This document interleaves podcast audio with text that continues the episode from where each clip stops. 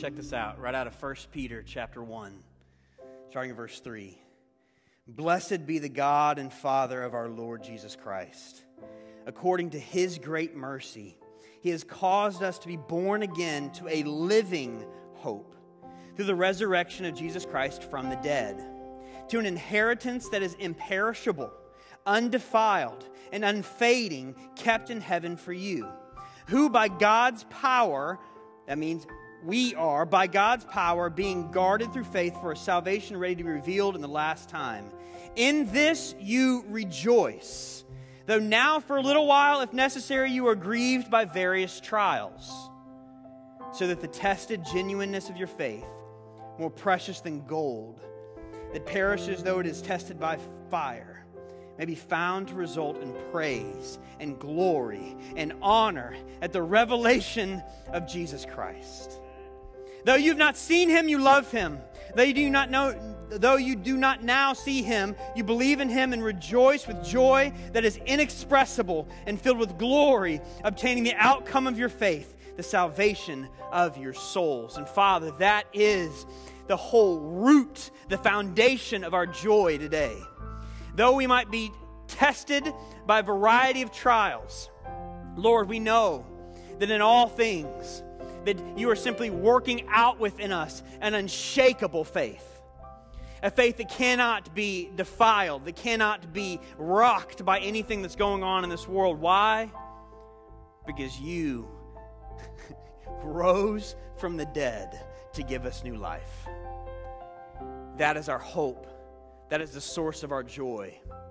And Lord, I pray that today, as we open your word and as we continue to worship, that this wouldn't just be something that we know about in our minds, but that it'll be something that sinks down deep into us and begins to animate our lives. That the joy isn't just something we talk about, but it's something that begins to flow out of us. It becomes a natural part of us. And we become marked by joy as your people, thus speaking a different wor- word than the despairing word that the world around us is living in right now. We thank you so much that no matter what happens in this life, that we have an inheritance that is kept for us because of what you have done for us. We praise you, we love you, and you are the evidence that all graves ultimately you make into gardens. In Jesus' mighty name, and everybody said, Amen. Amen. I don't know about you guys, but I just need to come in here and focus on Jesus a bit. I, my phone, the news, everything else going on in the world, and I, I've been given that way too much time. And I think, uh, thank you very much, Michael. I think the opportunity we have to come in here and celebrate who our God is, I hope it brings as much life to your soul as it's bringing to mine. So, we are, first off, thank you guys. Before I just dive in, I, I want to really thank you guys so much for your kindness, for the gift. Thank you to the diaconate. Thank you to the Roskowskis. I thank you to everybody who contributed to be a part of that. It really is a privilege uh, to serve here with you. Uh, and the, the ways that you love us, man, it just makes it fun. So thank you so much for the chance we have to serve Jesus together. Um, and uh, as we jump into God's word today, we're back in the book of good old Nehemiah. Over the past month, we've been following this remarkable Old Testament story of how God uses his people to rebuild their ruined city. Now, believe it or not, we only have two more weeks left in this book because Advent is coming in two weeks. But Nehemiah has 13 chapters. So we clearly won't be able to get to all of the book. I would encourage you to, to dig in and read it on your own if you want. But in these, this week and next week, we're going to hit on what I see as, as vital components of what, what it takes to be a community that is being restored in the image of God. So, so far, we've covered five, the first five chapters of Nehemiah. And we saw that despite decades of devastation, despair, self doubt, threats from their enemies, a poor harvest, greedy nobles, economic injustice within their own community, the Israelites finally restored the city's broken down walls under Nehemiah's leadership. It took them over 50 days, and they left their jobs, their families, to give their whole selves to this job until finally, ta da, it's finished. I feel like we should clap or something for that. I don't I know, I know, I know it's been 2,400 years, but, but seriously, it's amazing. One thing I keep forgetting to show you guys is this is actually a picture of Nehemiah's wall. Uh, we went to Jerusalem uh, in 2019. Thanks, Heather Fullerton, for, for reminding me about this picture. This is a picture of Nehemiah's wall. And you can see that they used a lot of rubble to rebuild that wall. But seeing that picture, what's amazing to me is it reminds us that this isn't fiction. That a real God did this in a real place among real people, his people. And if he did that then, he does it now. And see, the remarkable thing, though it may not look like much now, but then in 450 BC, for the people living in Jerusalem, this was huge. Because now that the wall was finished, they no longer had to endure the taunts of their enemies. They could get some sweet sleep at night in a safe city. Now they could dream of a future for their own kids and their families. It was huge.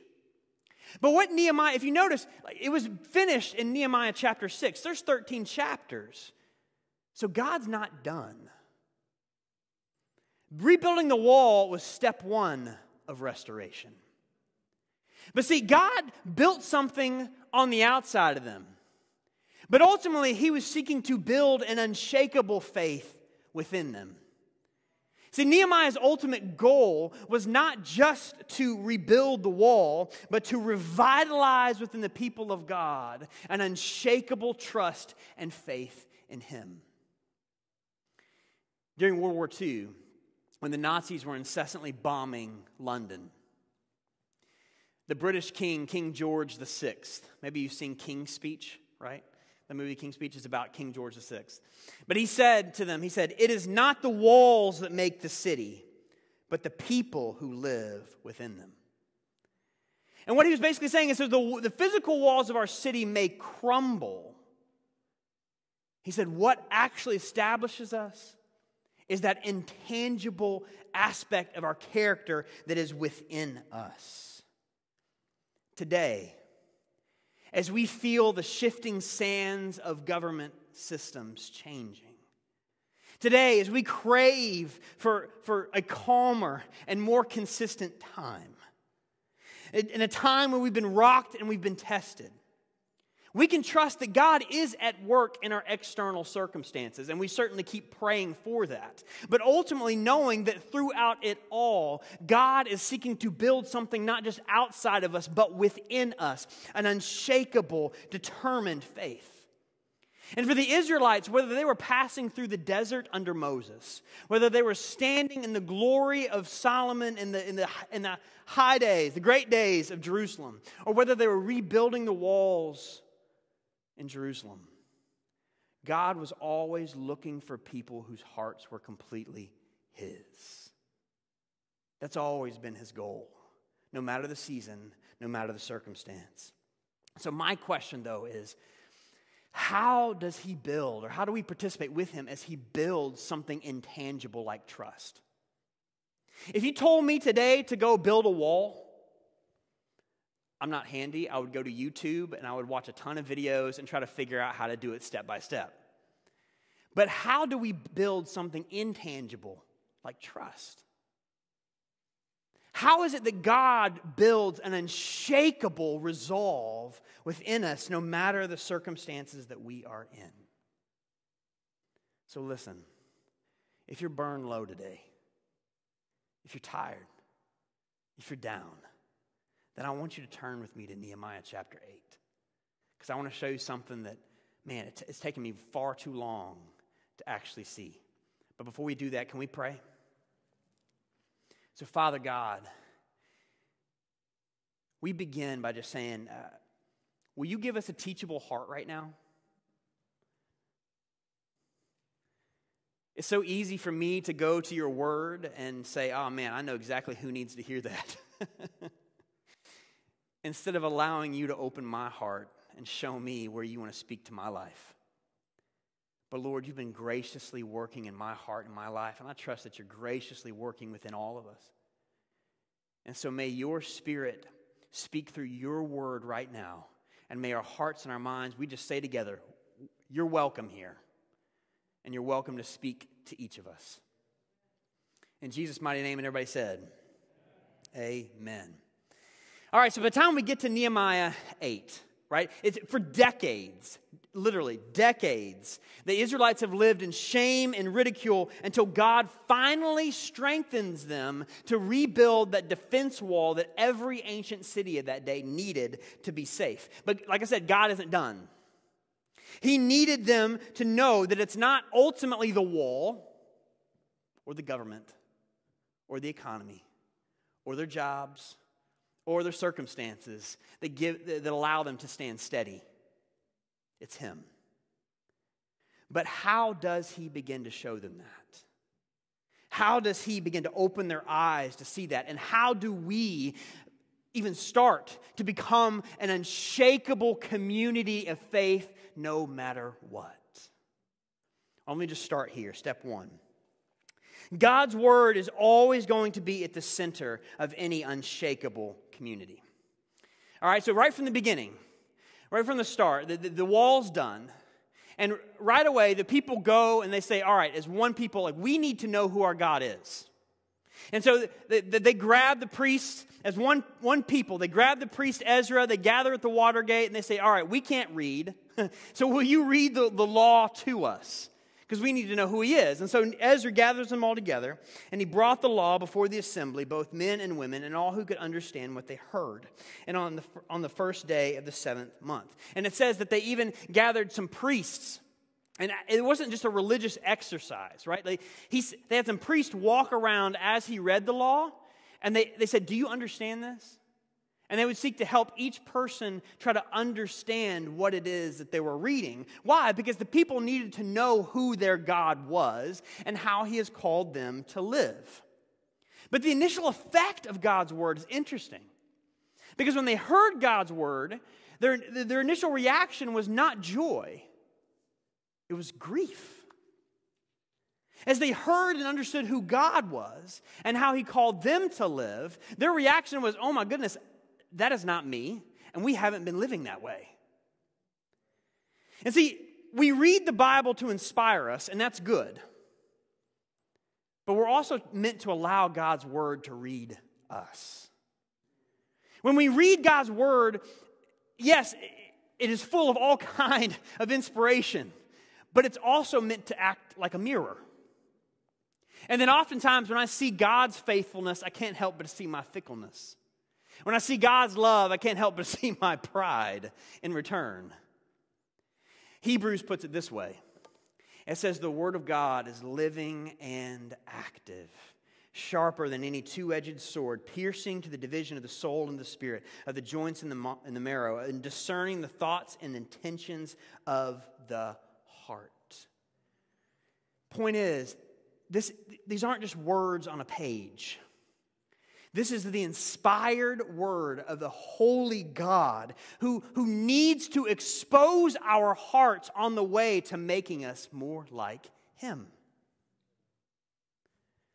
For thousands of years, God has been speaking to His people through His word. Now, we do not worship the Bible, but we cling tight to it because we know that in it, the God of the universe, our Creator, has revealed Himself to us and shown us the way of life. It reminds me of an old World War II story where there's an expert in London who's speaking to a soldier out on the field. And the soldier is surrounded by enemies in the middle of combat, and he's trying to disarm a bomb. And the expert is trying to give him step by step instructions on how to disarm this bomb. Do you think that soldier listened? Do you think he didn't just listen to hear, but listen to understand? Yeah, because his very life depended on it. And if we know that this holds the very path of life, ought we not to cling to it with the same attentiveness and not just a desire to just, I got my devotion in, but to understand it? Listen, those of you who say, well, I don't know, I'll let other people understand the Bible for me, that's a cop out. And if you need to know resources for how to understand your Bible better, come see me. I'd love to show you a few, and not just things that overwhelm you, but things that actually start wherever you are. But we're meant to go to His Word because we know it, that in it is the path of life. Therefore, if we're going to be an unshakable community, if we're going to have an unshakable faith, then we consistently gather as a single minded community seeking to honor, understand, and apply His Word. Now, when I say single minded, I don't mean that I expect everybody in here to have the same interpretation of every single passage in the Bible, right? We're different, we come from different perspectives. But what we are talking about is that we all come to God's Word with a teachable posture. I'm not coming to God's Word and say, oh man, I can't wait till my spouse hears this. Now our marriage is going to get better. Or man, like, you know what? Like, I feel a little guilty about some things I'm doing. I'll just find a verse that justifies it. but really, we come with a teachable, open heart before it for it's the words of life. Now, if you've been coming to Trinity for a while, you're probably not surprised by anything I just said. We talk about the importance of Scripture a lot and how vital it is. But the question I want to go from here, and the one that I'm truly interested in this morning, is how do we know if God's Word is actually changing us?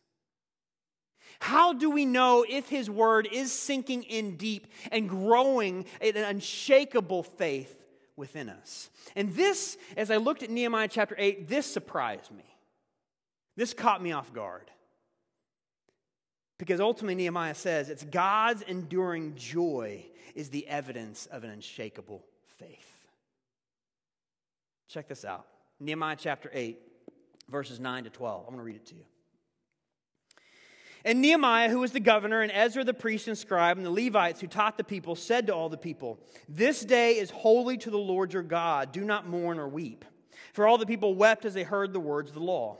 Then he said to them, Go your way, eat the fat, drink the sweet wine, and send portions to anyone who has nothing ready. For this day is holy to our Lord. And do not be grieved, for the joy of the Lord is your what? Strength. So the Levites calmed all the people, saying, Be quiet, for this day is holy. Do not be grieved. And all the people went their way to eat and drink and send portions and to make great rejoicing, because they had understood the words that were declared to them. See, initially, when God's word exposes the sin in our hearts, it's actually proper to grieve. Because sin does rob us from the life that God has for us and those around us. But Nehemiah is telling them don't stay there. Don't just remain there. God doesn't expose your sin so that we'll sit in the grief and the guilt.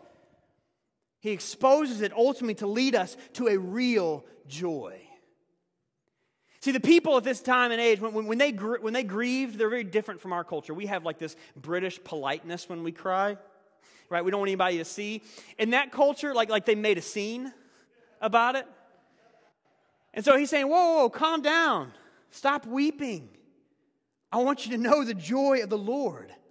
Is he greater than temporal happiness? Joy is the enduring satisfaction in being eternally united with our God.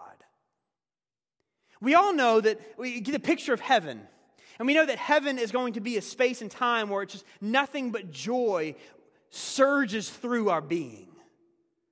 But do we realize that God wants to share that joy with us here and now, too?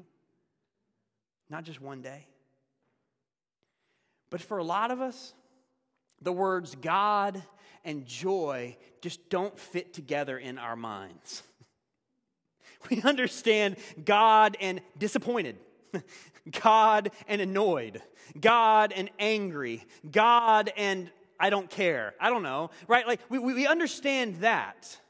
But God and joy? I don't know. Because somewhere along the way, and this is the reason why I think that is, somewhere along the way, we got it stuck in our minds that it's God's job to reveal to us all the things we do wrong, and it's our job to fix it. That God's acceptance is somehow being held out until we finally gotten our act together. Maybe you grew up in certain traditions or in certain families that intentionally or not somewhat reinforce this idea that, that God is disappointed in you until you clean yourself up. Or some of you, you may have grown up in great families, right? In great church traditions, but you still have this incessant inner critic that says, man, you're a mess. Get it together. You're never going to be good enough. And when this is the, the, part of who we are, and this is the tradition we come from, we open God's word, and it, then it looks at us like a mirror, and all we can do is look at the guilt and look at the ways we don't measure up and just feel like, huh, now I need to jump back on the treadmill of being a good person again. You looked in the mirror, you saw your spiritual flabbiness, I better go get fit. I got a lot of work to do. And so it feels like this whole relationship with God thing is just Him holding a standard over your head that you can never truly reach. And the only thing keeping you reaching is guilt or the fear of public shame, but not joy. And in light of our sin, when we see our sin, it's so easy to jump on, pick up that burden of trying to clean ourselves up. But in return, it creates an empty, joyless religion where we believe that God loves us only if we deserve it. And when we, when we haven't done enough or when we've messed up, we just get busy trying to fix ourselves or hide our faults so that no one finds out. Or if we don't want to face our mess, we just end up pointing to other people and saying, well, they're the mess, not me. That doesn't happen in church, though, right? no. no. But none of this is joy. It's an impossible burden of self repair. And for a lot of people, you may know some people who have walked away from church and walked away from God completely because this was their impression of what Christianity was. Perhaps they were just tired of feeling guilty all the time tired of feeling like people were looking down on them. So they said, you know what? I don't need God or the Bible to be a good person. I'm just going to adopt my own standards and be perfectly fine with that. What's good for you is good for you. But you know, just because you walk away from God and walk away from His Word doesn't mean that the inner critic walks away. And just because you've adopted your own standards of what a good person might be, doesn't mean that you're not often faced with the fact that you still don't live up to your own standards. Or when you don't want to face up to the fact that you aren't living up to your own standards, you still don't feel this moral superiority to other people around you. Again, there's still no joy. There's still no joy. But here's the thing when, when, God, like a mirror, exposes to us the nature of our own hearts, we see the problem. But that's only the first part of the message. And we fail to see that God, in His joy, has also provided a what? Solution. The people are grieving because they saw their sin, but they failed to see who God was. And so Nehemiah says right from the beginning, he says, The joy of the Lord is your strength. Now, let me, let me, let me hit on this phrase for a second, because this is one of those verses that I've taken out of context a bajillion times. And I've, I've used, I've never really stopped to dig in and understand what it truly means. And so I want to unpack this a bit for us, and I hope that it hits you like it hit me. So, first, looking at that first part of that phrase, the joy of the Lord, I want you to realize that it, he's talking about the Lord's joy. This is joy belonging to God. We often say, yeah, God is a God of love, but do we often stop to consider his joy? That God is a God of joy? Genesis chapter 1, when God created the earth, he said it's good and it's very good. And you're able to hear the echoes of the joy of an artist at work. First Chronicles 16 says, Strength and joy are in his place. But my question is according to God's word, what brings God the greatest joy? Please, please hear this. Zephaniah 3:17. The Lord your God is in your midst, the mighty one who will save. He will rejoice over you with gladness. What brings him joy? Jesus said in Luke 15, He said, God is like the man or the shepherd who rejoiced when he found that one lost sheep out of a hundred. He's like the man who found that lost coin. He's like the father whose son ran away and then comes back all dirty, but the father sprinted out like a kid headed for a Christmas tree to meet his son. What brings a surge of joy through the being of God? Not when we've cleaned ourselves up, but when we come home to Him.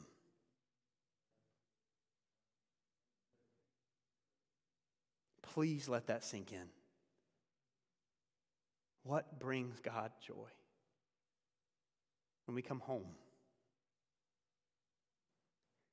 In fact, this gate brings him so much joy that despite the chasm of sin that separated us from him, he bridged the divide to stand in our place. Despite the stain of guilt and sin that marred our souls, he poured out his blood that we might be washed cleaner than snow. Hebrews 12 says, For the joy set before him, he endured the cross to bring us home. But yet we spend so much time thinking that this God thing is about us trying to clean ourselves up before Him when His joy is I've already provided the solution. That you can come home to me. And Nehemiah says, It is the Lord's joy. He says, This is our unshakable strength. Actually, I want you to get this because this blew me away too. The original word for strength here in this verse can be translated fortress, refuge, dare I say, defense walls. That he is saying the Lord's joy is really our walls of safety. Come on, somebody. I know, I know you're just sinking in. Because really, Nehemiah is saying, look, look at this wall. This thing's physically great right? Great job, everybody. This is going to establish us for a long time. But the true source of your security is not in this physical thing, it's in the God who enjoys blessing you. That God provided the wall for them. He says, but if you're not careful, you're going to start placing your trust in the wall, in the government, in the economy, in your job, more than in the God who provides it. And this has always been a temptation for us as human beings that we want to place our trust in the gifts or the effects of God instead of the joyful giver. But what makes us unshakable is the realization that the lasting joy of God is that we would know Him, come to Him and that He wants to draw us into relationship with Him. So instead of guilt ridden, self repair religion, God wants to share His joy with us. Jesus proclaimed, He said, These things that I've spoken to you, I've said that my joy may be in you, and your joy might be full. That's the picture of a cup that is overflowing with goodness. Pulling on the same theme, the 400 year old Westminster Catechism makes this powerful statement. It says, The chief end of man is to glorify God and enjoy Him forever. But I love, I love what Pastor John Piper, he, he modifies this a little bit. I totally think, I think it's amazing. He says, actually, the chief end of man is to glorify God by enjoying Him forever. You catch that? The highest goal for us, the mark of maturity, is not grief, it's not guilt, it's the presence of God's joy. And how do we know? What is the evidence that God's joy has actually started to seep in to our culture as a community? How do we know? What are the evidences of His joy spilling out of us?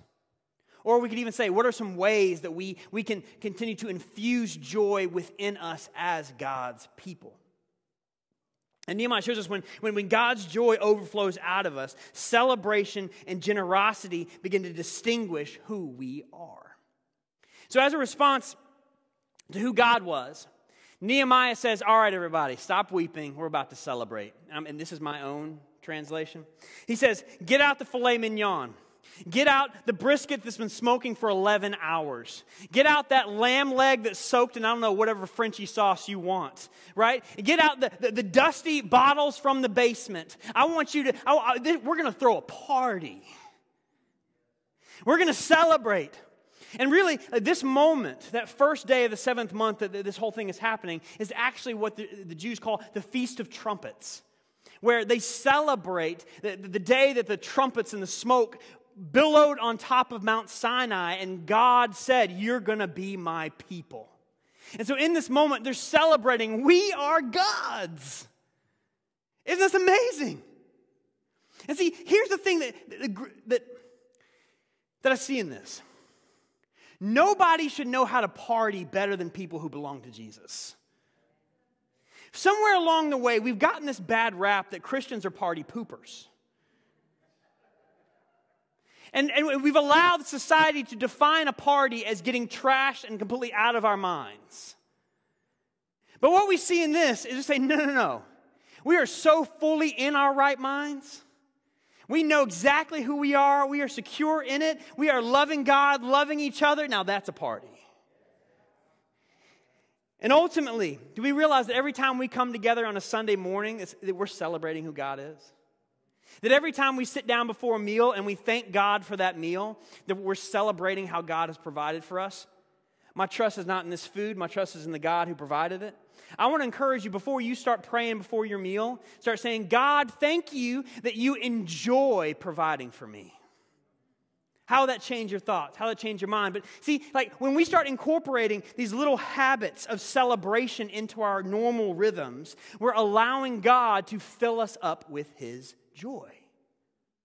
These are all regular parts of learning to fill up with His joy. And as the outside world, as those who witness our lives together, see the joy within us, don't you think that's what they want to be a part of? That's far more attractive than guilt ridden Christianity, do it yourself, self repair Christianity. And then Nehemiah also includes, he says, in addition to being a community that celebrates, he said, send portions to anyone who has nothing ready.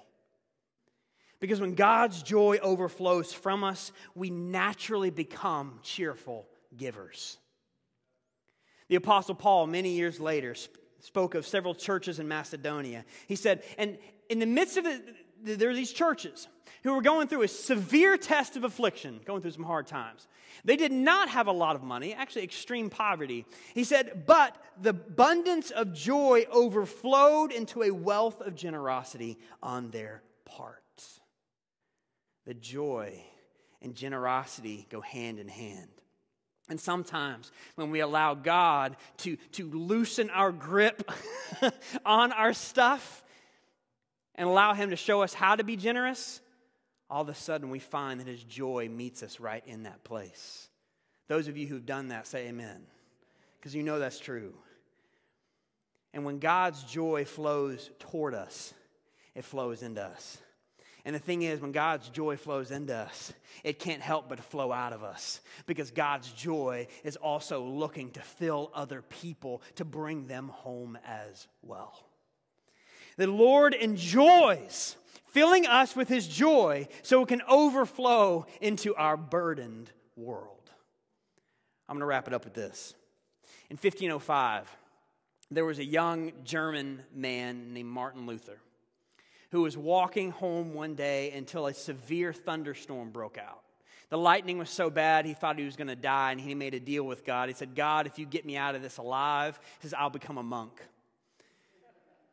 Well, the fact that we're hearing the story means that God got him out alive. So he got out and he went into the monastery.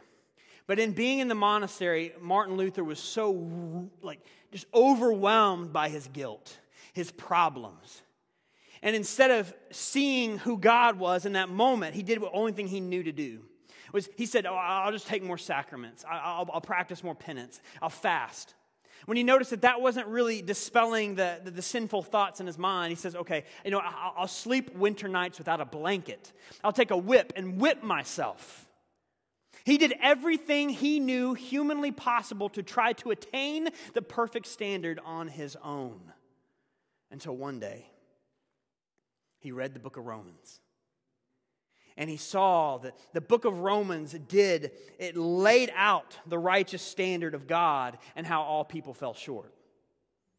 But then he saw the rest of the story how God also provided the righteous provision for salvation in Christ, who became the sacrifice for us if we would believe. And for the first time in his life, Luther felt the burden of his own sin be lifted off of his shoulders in place of freedom of joy. And from that, Luther said, The heart overflows with gladness and leaps and dances for the joy it has found in God. In this experience, the Holy Spirit is active and has taught us in the flash of a moment the deep secret of joy. You will have as much joy and laughter in life as you have faith in God. That's what God wants for you.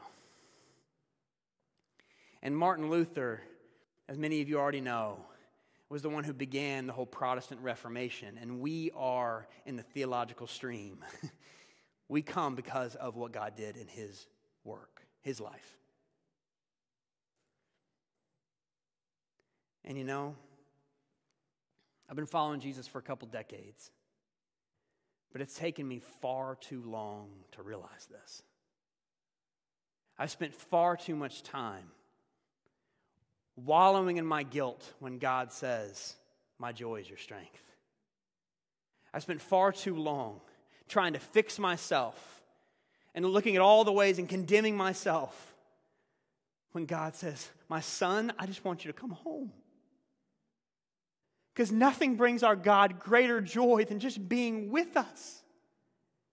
And for us to have an open, humble heart before Him. And in doing that, that's where He fills us with His joy. And my prayer for this community, for all of us, is that anyone who encounters us, that they will notice the unshakable, shameless, unapologetic joy because we know who our God is.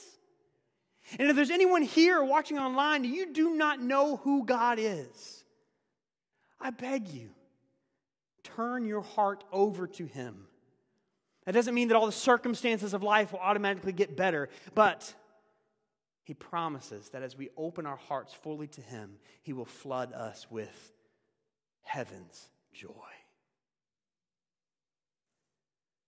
The Lord enjoys filling us with His joy so it can overflow into our burdened world. Will you stand up with me? Father, even as I was preparing this message this week, I found myself just naturally slipping back into uh, my own guilt, my own attempts to try to fix myself, my own attempts to, to try, try to, I don't know, make myself presentable to you. But Lord, as we consistently go to your word and as we center ourselves upon it, yes, we see ourselves compared to who you are. But God, may we not stop at the problem. May we move on and see that you've also provided the solution. And you've done so joyfully because your heart, your greatest desire is that we would know you. And so, Lord, for those of us who are having a tough time believing that you truly do enjoy being with us and that you enjoy when we come home to you. God, I pray that in this moment your spirit would just affirm to us, each of us, your love. Fill us with your joy, that we may be marked by your celebration and generosity. In Jesus' mighty name. And everybody said,